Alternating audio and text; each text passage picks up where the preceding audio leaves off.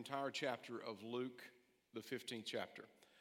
There's one continuous discourse that Jesus is sharing to refute the persons and their ideology and their theology and their perception of who he is and who he is in the Father and he, how he sees those that are lost.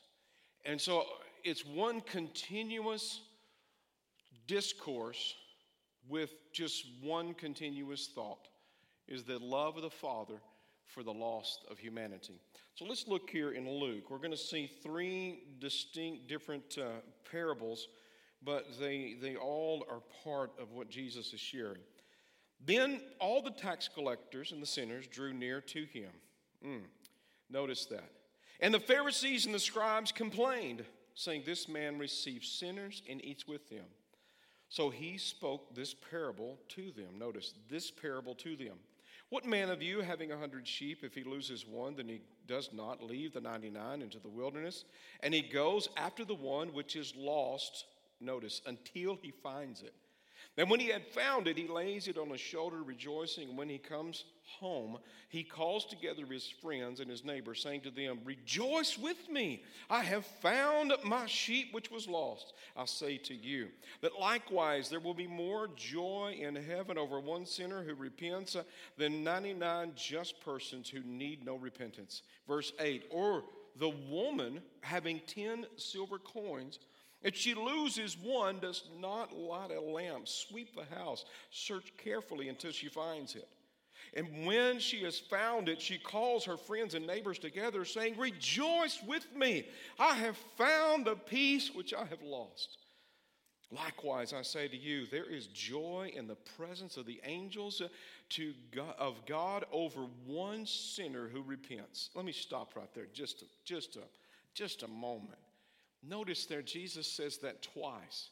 says, whenever what he is searching for is found, then he rejoiceth over that one, and all of heaven rejoiceth. How many know today that the moment that you surrendered your lost heart to the God that found you and you said, Jesus, come into my life, you know what happened? There was a celebration of your birthday in heaven. Immediately, all of the angels in heaven were rejoicing over the fact that you came out of darkness into his light. Oh, that's not me, preacher. We're going to change that perspective in just a moment. Now, I want you to continue here. Then he said, a certain man had two sons. The younger of them said to his father, Father, give me the portion of goods that falls to me. So he divided to him his livelihood.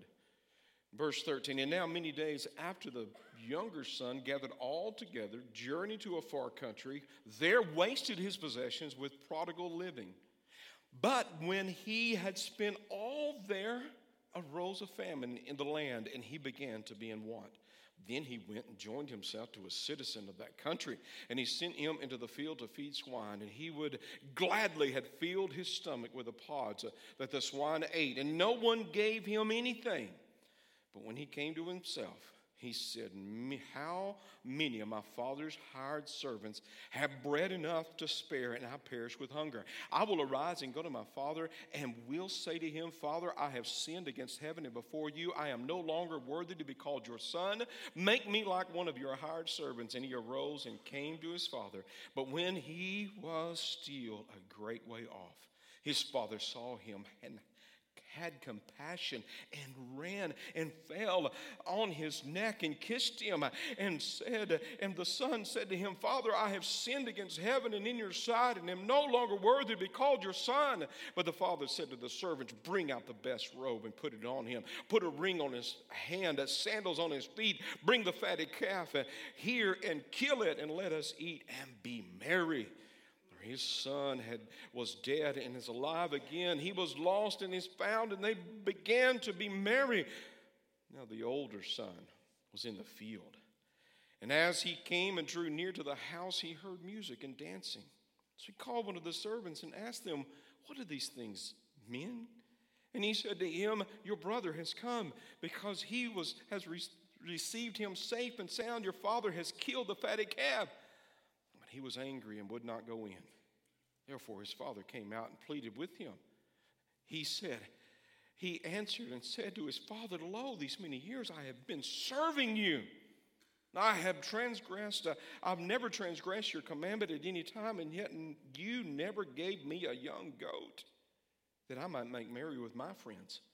But as soon as the son of yours came, this son of yours came, who has devoured your livelihood with harlots, you killed the fatted calf. And he said to him, Son, you are always with me, and all that I have is yours.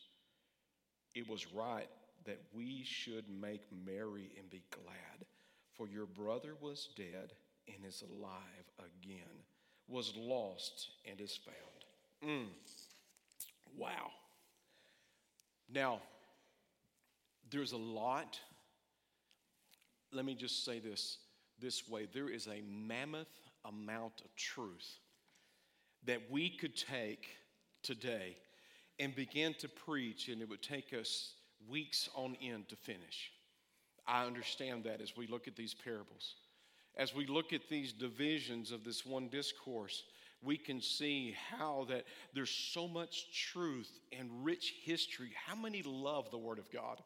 You can look at it, you can read it, and it's still alive uh, and it's breathing, and you can take in and you can bask uh, in the goodness of God's word, and He can give us so many truths uh, as He as it comes forth out of His book.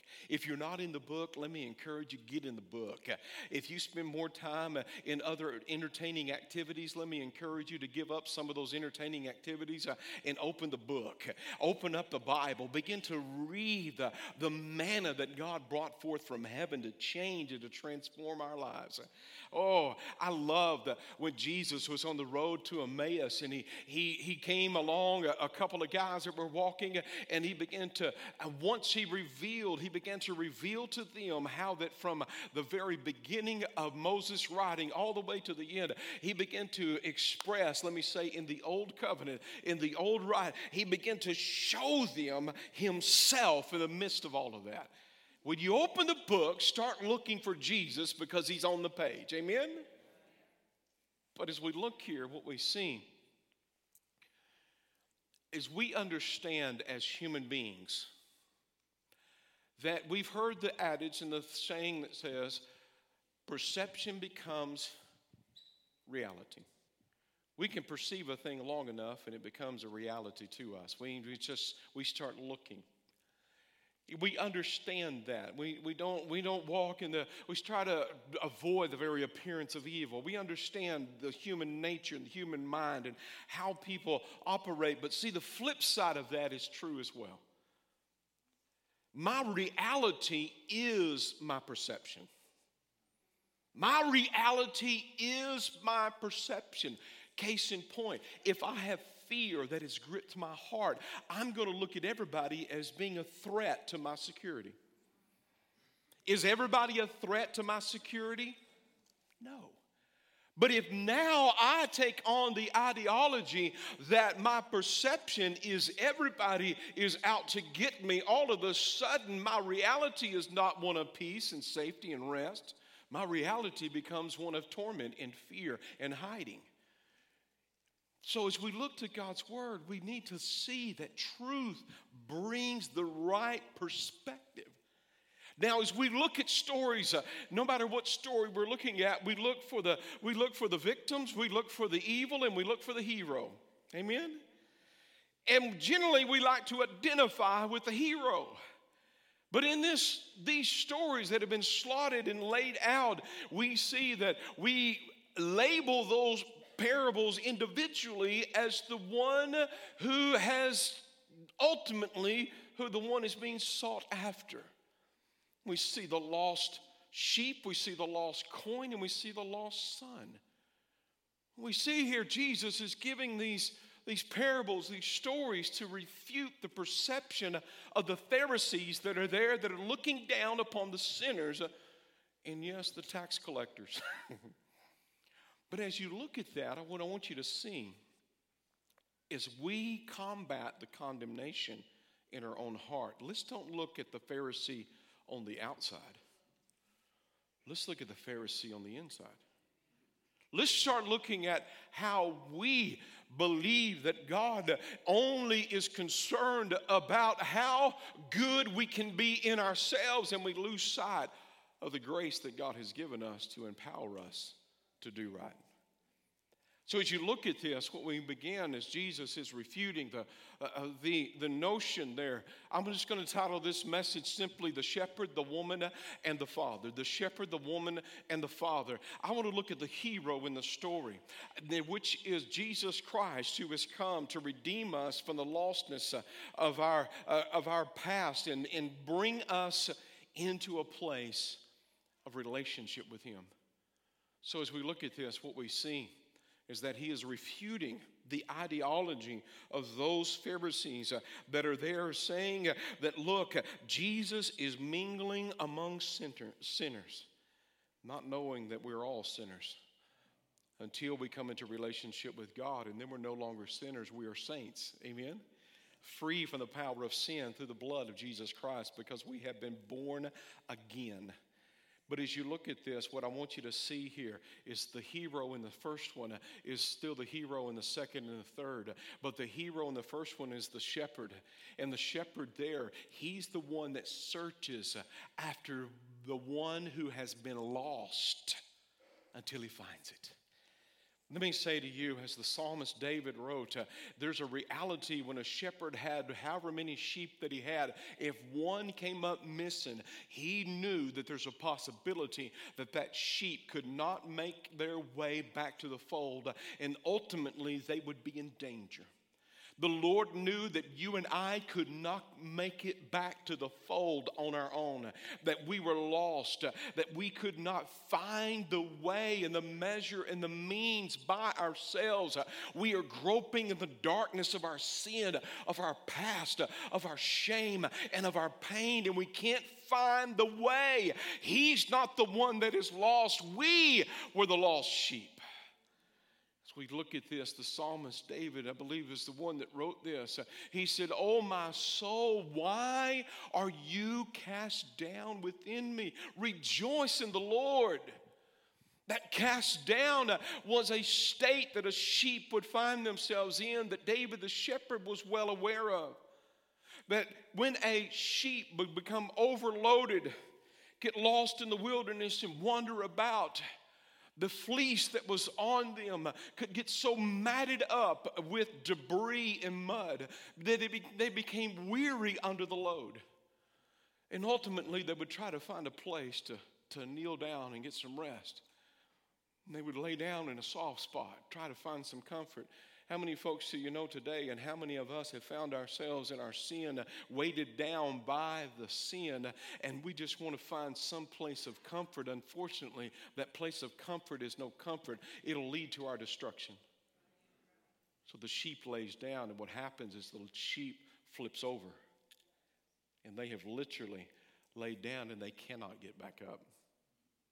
Now, when a sheep finds itself in that state, depending upon the atmospheric conditions around them, if the sun is beating down and it is hot, just by the very nature of where that sheep is at, the gastric acids will build up in their stomach and they will literally suffocate and die on their own. You and I will inherently self destruct. You can't make it on your own. You've got to have Christ in Him alone. But you notice an animal that is there in that present state of vulnerability is only is is prey to a predator that will come and devour that sheep. I want to say to you, I couldn't get back to Jesus on my own. I want to say to you that you cannot get back to Jesus on your own. And now the Pharisee in us that tells us we got to live according to works uh, and not according to the righteous uh, work that He's already done, and that righteous work working through us uh, is just a Pharisaical mindset that leads us to a pit of condemnation. But when I begin to understand, wait a minute, the reason I am here and the only reason I can stand It's because Jesus left his throne. He's the good shepherd, and he came down to this earth, and he sought and he sought and he sought in my sin. He found me in my place of such torment in my mind. I had fallen over. I was self destructing. The enemy was ready to devour me. They were crouching in on top of me. A death was lingering about. And all of a sudden, the shepherd finds me. He picks me up. He puts me on his shoulders and he carries me to the fold and he rejoiceth over the fact. See, the hero in that story is the shepherd. Unfortunately, Israel had gotten to the place where they despised in that day, historically proven that they despised the shepherds. They took on the mindset of Egypt. The Egyptians despised the shepherd, but we see there that Jesus is declaring himself, I'm the good shepherd. And there's no shepherd that is worth his salt that will not leave the 99 in the care of the watchman to go out and find the one that is lost. Let me tell you, Jesus Christ knows where you're at. The problem is, is we find ourselves so lost in our thoughts and our history and our past and our theology, and we don't have the revelation that God loves us so very, very much uh, that He's going to search and search and search. Uh, he's going to find you in the midst of your depression, and He's going to pull you out. Uh, he's going to find you in the midst of your struggle, and He's going to lift you up. And He's not going to do so by condemning you, but He's going to relieve that burden because He's the only one that can. Where is there room for condemnation when you're in Christ Jesus? There is no room for condemnation. Uh, the Pharisee that needs to be solid is not the one that you may run into on the street. Uh, it's the one that's in your own heart uh, that's telling you that God doesn't care. He cared so much that He left all behind so that He could walk on this earth so that you and I may be rescued. That sounds like good news, doesn't it? Now, He's zeroing in on us. There's a hundred to one. You guys might not get it. Let's bring it down to 10 to 1 comparison. There's a woman who has 10 coins, and she loses one of these coins. Now, most theologian historians will tell you that that coin there is a denarii, which is a day's wages. And 10 days' wages may not be a lot, a lot, but it is her dowry and sometimes they would string them together on a chain and it was it had sentimental value to her because it represented the equivalent of a wedding ring how many many's ever lost a ring you've lost a ring and you're like you you searched the world over to try to find that ring but because of the construction in Israel in those houses, there would be cracks and crevices in the rocks. And so a coin could easily fall into that crack. And many houses were dated by archaeologists by the coins that were found in those cracks. Just a bit of trivia. But we see here that those 10 coins wouldn't mean as much to Melissa as they would mean to Shelby or Andrea or someone else. But if it's your wedding ring, if it's yours, then it means all the world to you. And what the Lord is showing them, and isn't amazing how Israel despised in the religious perception, they despised the shepherds, but Jesus revealed his, his birth first to the shepherds. And you know that because the world perception, they marginalize women, Jesus revealed, or the first person who witnessed his resurrection was a woman. Let me tell you that uh, uh, if you want equality, get in Jesus. Amen. He doesn't see us according to our race, he does see us according to our race. He knows you're a man or a woman. He made you that way, praise God.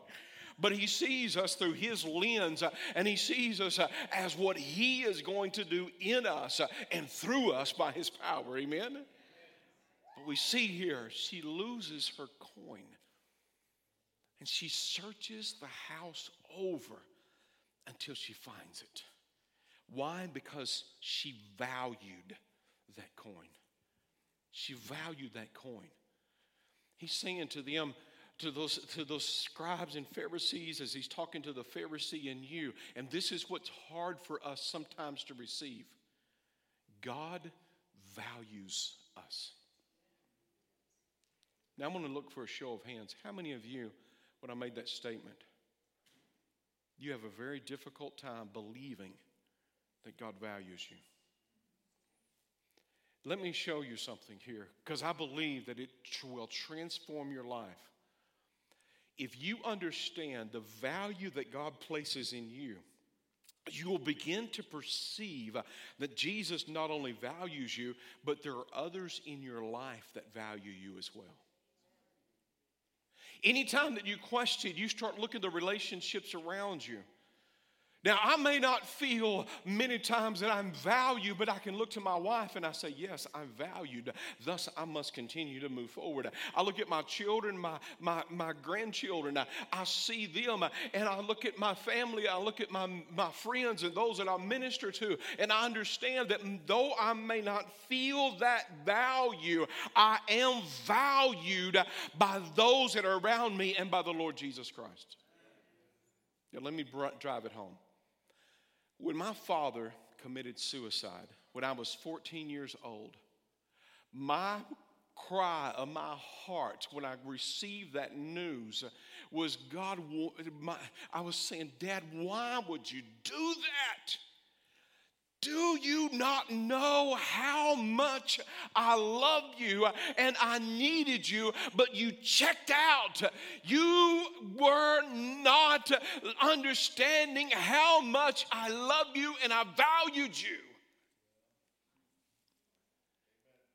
Don't step into eternity before you stop to hear what the Lord is doing in your own life, and that though you may not feel that value, you are valuable to someone. You are valuable to someone. And when we start taking on that understanding, now we start walking in a place in the natural. Well, I'm isolated. I'm alone.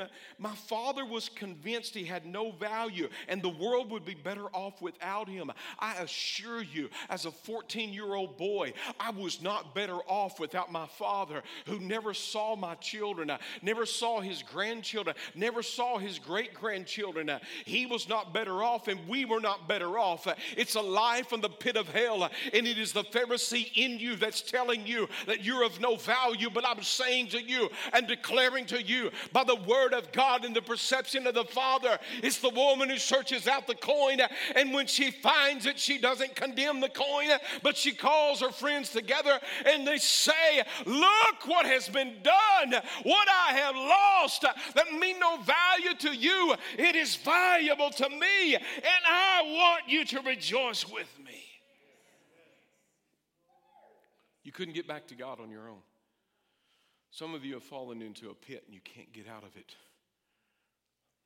God knows where you're at. If you want to be found, just reach up and say, Jesus, I surrender. I need you. And He's the one that picks you up, He's the one that cleans you up, He's the one that lifts the burdens, He's the one that takes away the pain. He's the one who values you so much that he will search and search and search, uh, just as the woman did with such diligence. Uh, she searched until she found what she valued. Amen? But the last thing the prodigal son, the, the shepherd, the woman, and the father. Oh, such deep, rich truths. I've looked back on some notes that I, a, a message I preached a year or so ago, and that, that that parable there, the, uh, the my three sons in that in that in that story. See, the Lord is zeroing in. And though you despise the shepherds, the shepherd's heart is he'll leave the 99 and go after the one. And the woman who has just a meager amount that look doesn't look like anything to anybody. He, she's the one that diligently seeks because she values uh, what she has lost. Uh, now let's bring it into more closer proximity to something maybe you would understand. There's an animal and an inanimate object, and now there's a son. 100 to 1, 10 to 1, now it's 2 to 1. Zeroing in. Now, in Jewish law, they would not separate the goods. So they would not divide up the inheritance until after the father had died. So for the son to come forth and say, Daddy, I want what comes to me, I want it now. What was he doing? He was spitting in the face of his father and said, I don't care about a relationship with you. I want my reward without relationship. I want blessing without boundaries. I want to do it my way. Give it to me. Give it to me now. The father divided the livelihood. Now, he was the younger son, so the elder son, he got his division as well. He got two thirds of the inheritance, and the younger only got a third. He takes off and he's been now with, with worthless living. Prodigal means worthless. With worthless living, he simply wastes all that was given to him. He wastes it. There are those of you who are sitting in here, and the Pharisee in you is telling you you are not worthy and that God doesn't care where you're at. And now you are at a place, you have come to yourself, and God doesn't care about where you're at because you had an opportunity, but you've wasted everything you have. You've wasted it with worthless living. He goes off, he comes to himself. He went out with abundance, he came back with nothing not even the shoes on his feet. He didn't have a robe on his back. And he came back with such, such shame as he walked into his village. All the villagers would see him. And when he left like that, because he what he did to his father, because of the social hierarchy, it would have been a shame for him. But when he came back, his father now, I like this aspect of his history. Fathers wouldn't run. Fathers would not run. They sure don't, as my wife points at me. Fathers, fathers did in, in Jewish fathers that wouldn't you wouldn't catch them running. But Jesus is the one telling the story. And as he's telling the story, he said the father is standing there and he's looking a great way off because he knows that his son has made a decision and I can't violate that decision. He's of age and he's out living that life, but there's a hope in the midst of the father's heart that one day that that child will come to himself and he wouldn't stay out there in that place. And I don't care what he's done or where he's been. I want him back here. I want him to come home. I want him here with me. I want, and I'm going to watch every day. I'm going to be looking on the horizon. Is it my son? Oh, is that the neighbor? Is that a shepherd down the road? Oh, it's not him. I'm going to get up the next morning. I'm going to be watching uh, any fathers in the house, any mothers in the house. Uh, you wouldn't care where your son or your daughter have fallen into. You just want them to come home. You just want them safe. You just want them restored. You want to love on them. You would chase after them. And let me say to you that natural love that's inside of you it's not yours. Stop taking credit for it. It's given to you from heaven above. Without God's moral compass in the midst of our hearts, we would destroy everything good around us. Thank God that He has given us some measure so that we, even inherently, can understand His love for us. He's watching, He's looking. He comes in, he runs, he grabs him. He smells like a pig. He'd been in a pig pen. His breath smells like slop. Son, come in. the father doesn't care. If he's like me, he's probably winded. Bring it in, son. That's okay. We'll, we'll get you cleaned up. Now, the elder brother. If you not realize, Jesus just sandwiched this story with the, with, from the reaction of the Pharisees in the beginning to the Pharisees at the end. He put all that in there, bookended it.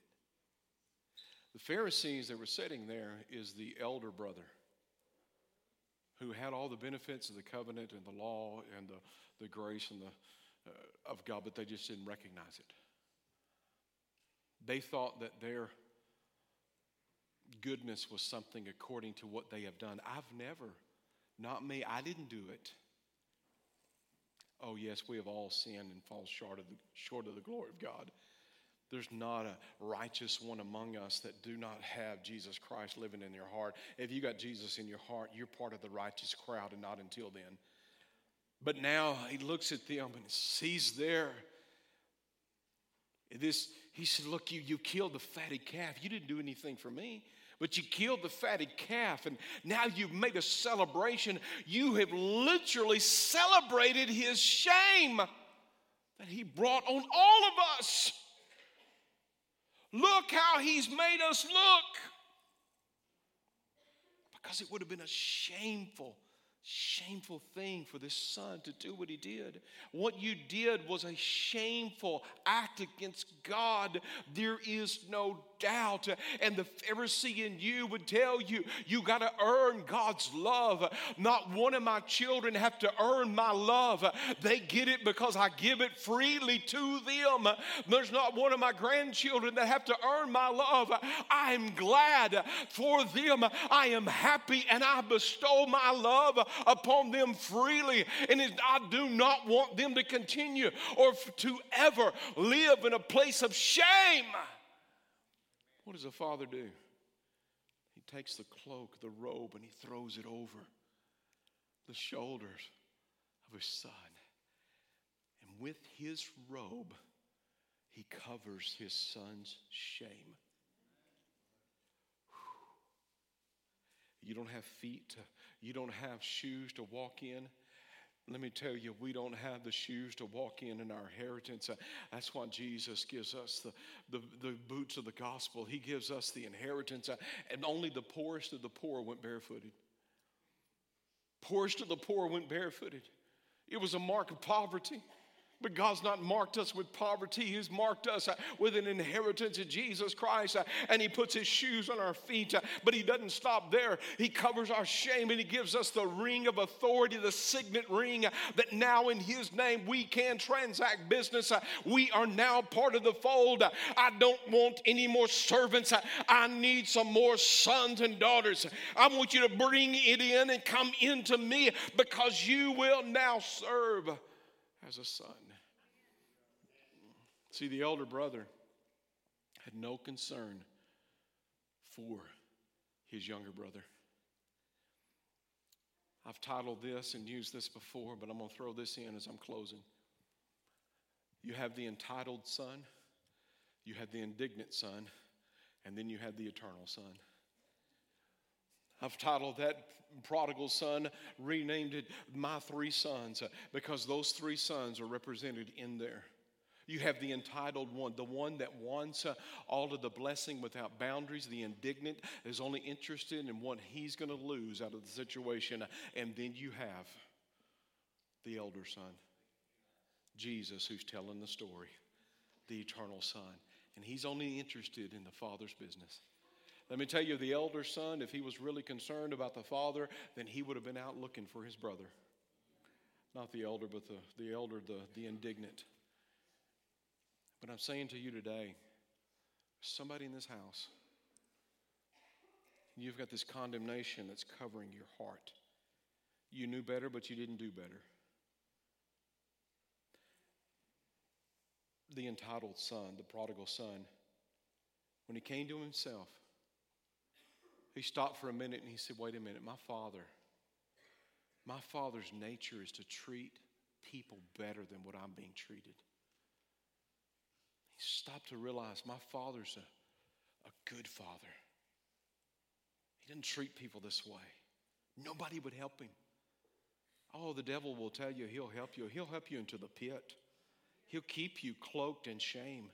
He will always be there to help you take the finger and push the rewind button. You failed. You failed. You failed. You're full of shame. You're full of shame. You're full of shame. God won't take you back. There's no point in trying. There's no point in even uh, approaching. You'll never be good enough. You'll all people will always be watching you. You walk into the village, and the village will say, "He's the one." Shame, shame. Everybody knows your name. You turn to them and say, "Oh my God, He has restored me, and I know His name, and it's the only one that matters." See, Jesus was refuting and bringing the right understanding to the Pharisees about how that he and the Father saw those that were lost. If you get to God, it's not because you did anything good, except for the good choice you made in accepting Jesus. If you get to God, it's, it's He values you. And for you to continue on that narrative, on that road that keeps saying that I'm of no value, that is the most self absorbed statement you could make today. Nobody values me. Nobody values me. That is a self absorption thought pattern. I don't matter to anyone. I don't, no one would notice if I was gone. That's not from heaven. If you hadn't made the inroads and the impact you need to, you're not going to continue. You're not going to do it by staying on that road. You're still heading in that same path. Get on a different road that leads you to Him. Stop telling people about what you've done for God and start telling people what God has done for you. Started professing by faith that Jesus Christ valued you so much that He gave Himself for you. And it's time that some of you take off the cloak of shame and put on the robe of righteousness today.